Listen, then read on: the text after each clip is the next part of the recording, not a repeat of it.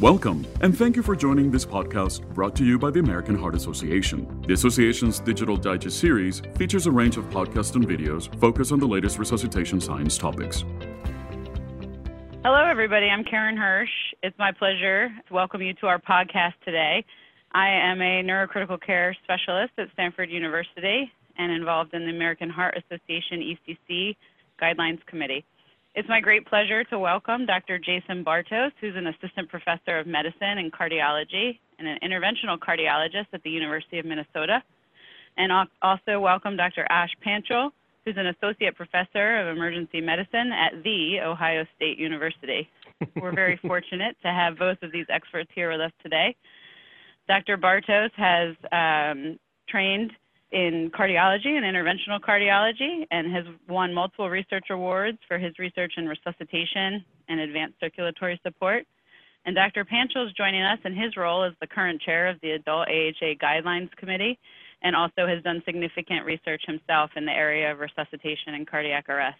It's my pleasure to welcome both of you. Thank you for being here. Thanks for having us. We're going to launch right into this, and I'm going to start by asking Dr. Panchal, could you explain the purpose of a focused update Definitely. One of the exciting things about what we've changed when it comes to how we go about doing our guidelines is we've started doing focused updates.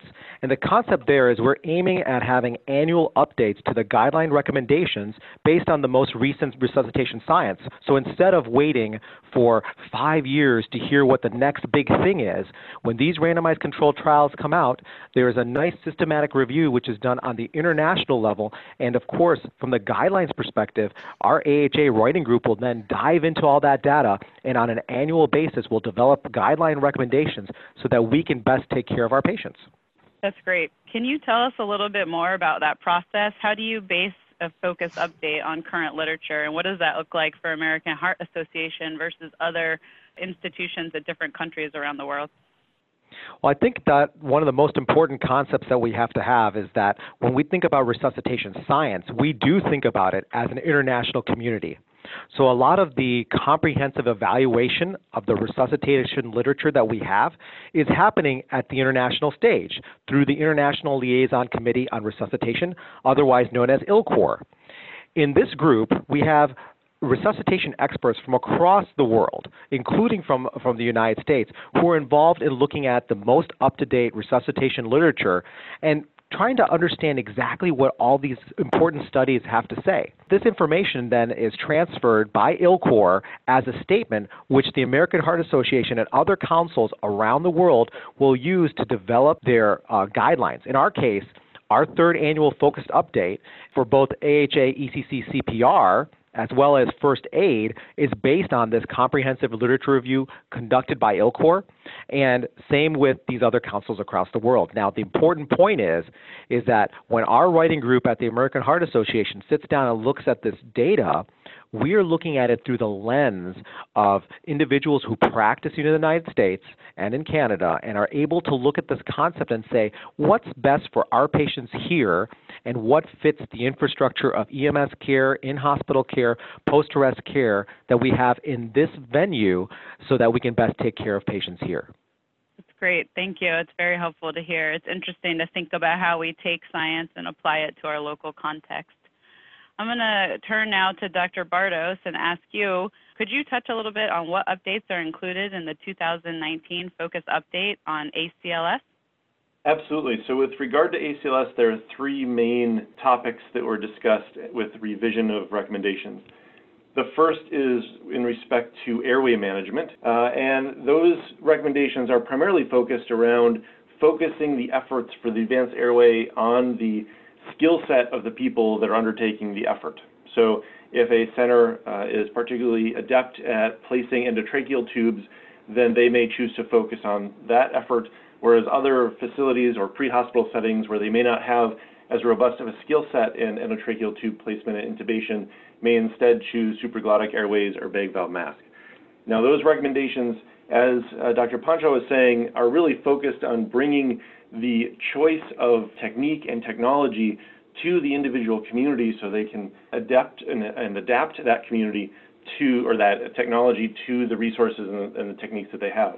There are other recommendations in that category as well around training and continued quality assessment to ensure that that specific community or effort may be choosing the right technology.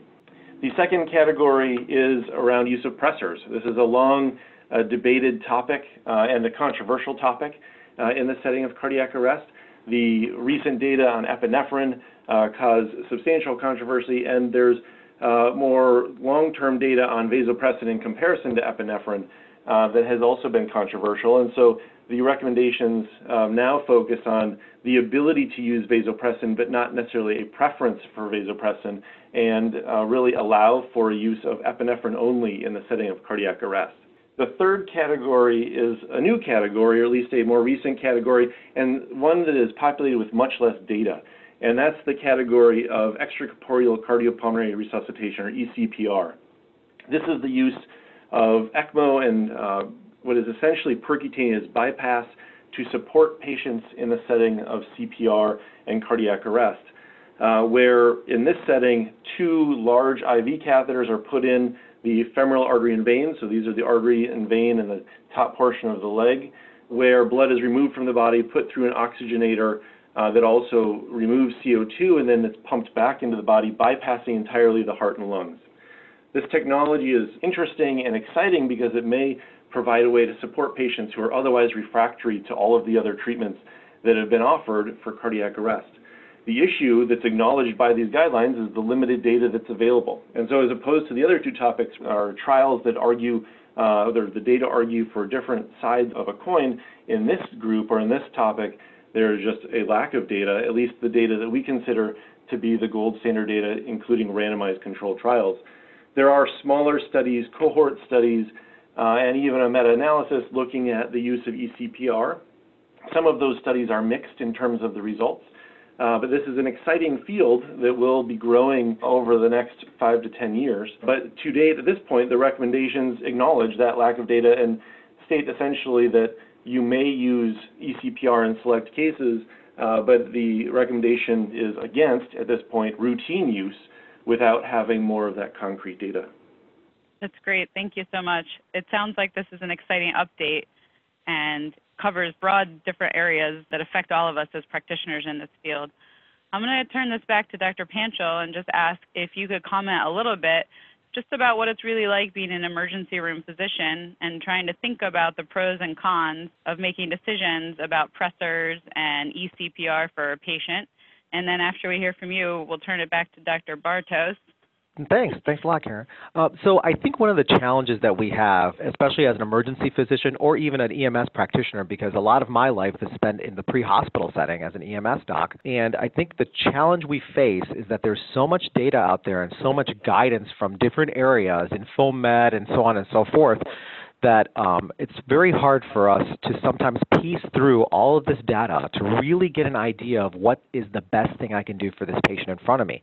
And it's really that concept. What can I do for this patient in front of me to improve their outcomes so that when all said and done, they have a neurologically intact survival when they go home? And when, we, when it comes to the, the bigger question of things like vasopressors, because we know it's been controversial, we know that people have been worried that, that we've been giving epinephrine and these other medications, and we may not be getting attaining our neurologically intact survival, the evaluations that we're able to get from the data from ILCOR and then having our writing group sit down and really look at this, we, I think we've taken the best possible lens to give people guidance.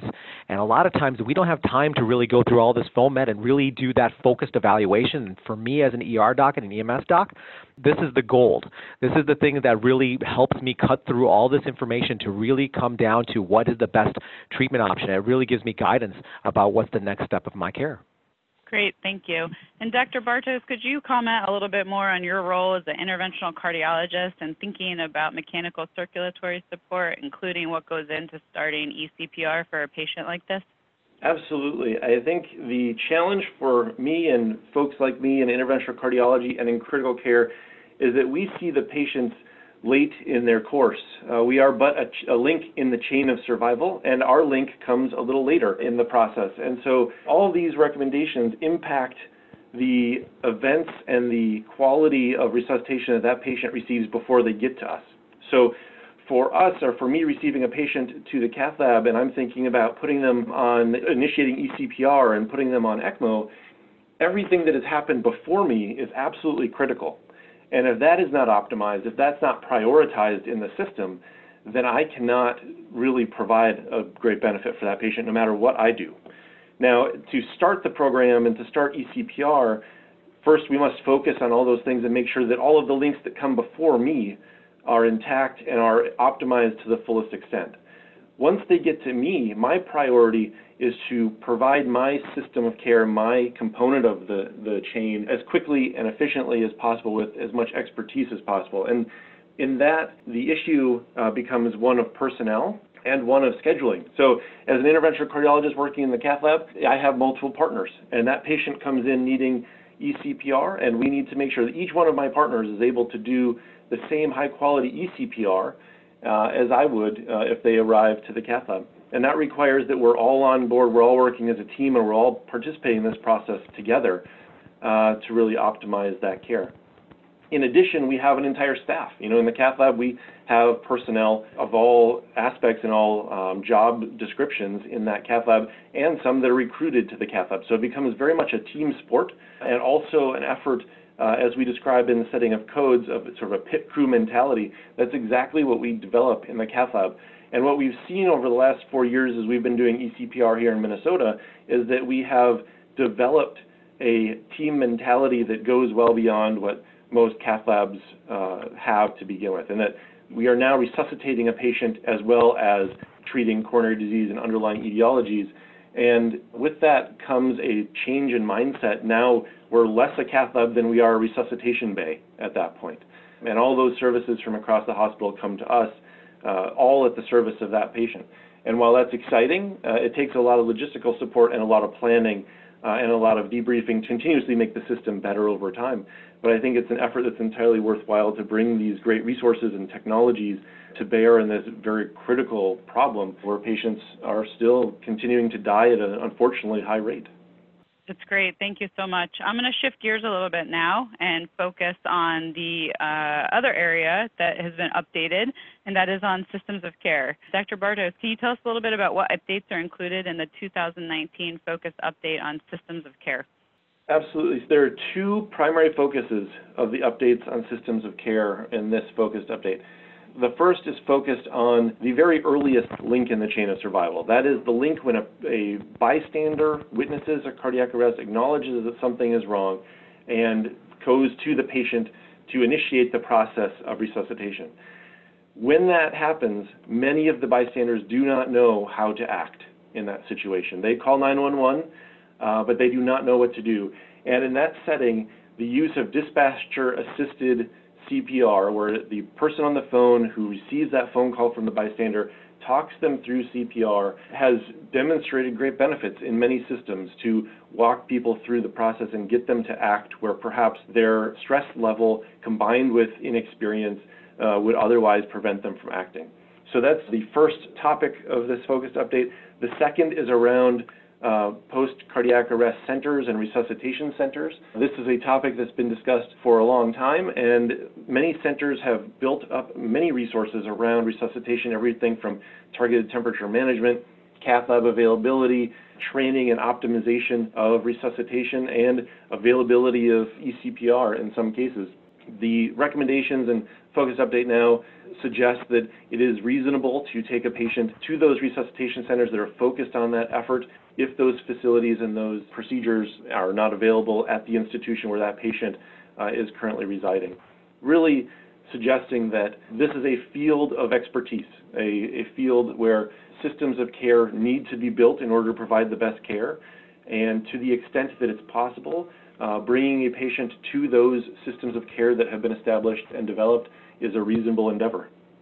Thanks, Dr. Bartos, for covering the outline of what's included in the focus update on systems of care. I'm going to turn now to Dr. Panchal and ask if you could provide a little additional perspective on this, both from the chair of the guidelines committee, but also as an emergency room and EMS uh, provider or supervisor. What is it like for you when you think about things like dispatcher associated, uh, dispatcher instructions for CPR and specialized cardiac arrest centers? Well, for me, this is a exciting update. So exciting in the sense that um, both the systems of care and the uh, the advanced life support both actually look at this whole uh, chain of survival as, as Dr. Bartos basically told us. We're looking at all aspects of this chain and really taking some significant time to improve those chains and those links such that we can provide better care. In the systems of care, we're really focusing on dispatch instructions in CPR, and for me, um, that is particularly important because if I can get uh, a bystander to actually start performing bystander CPR, that that is life saving. It improves our outcomes by two to three fold, and so so the dynamics of really engaging our dispatchers and optimizing their performance becomes so important for the overall outcome. To the point that Dr. Bartos is able to take these people to the cath lab and do these these amazing things to improve people's neurological intact survival. Now, when we then amplify that in high functioning systems where they've already made some decisions when it comes to where a patient should go to get specialized cardiac arrest care, I think that even takes us to the next level of a chain of survival. Now, that's a chain of survival which has been decided in a local environment, but I think we can look at other examples in our care, stroke care, trauma care, where having that specialized center could be very important. And so thinking about this kind of structure in a community can again be another way for us to think about how we can amplify and help care overall. Now add that on to all the different other pieces that we've looked at the, and the nuance of how we're doing airway management and how we're doing um, vasopressor care. I think this is an exciting time for us because now we're able to start really pinpointing those different aspects that we can improve, and all of it together improves our chain of survival. That's great. Thank you so much. Well, I just wanted to take this opportunity to say thank you to Dr. Bartos and Dr. Panchal it sounds like these updates are very exciting and have very broad implications across the entire chain of survival, ranging from the pre-hospital setting to advanced circulatory life support happening in specialized centers around the country and really around the world. We hope that you all will enjoy looking at them. We look forward to hearing comments uh, back from the public and just wanted to again take the opportunity to say thank you to Dr. Bartos and Dr. Panchal for being here with us today. Our pleasure. Thank you. Views expressed in this podcast do not necessarily reflect the official policy or position of the American Heart Association and the American Stroke Association. For transcripts of this podcast and more information about resuscitation science, please visit cpr.heart.org or engage with us via social media using hashtag ECC Digital Digest.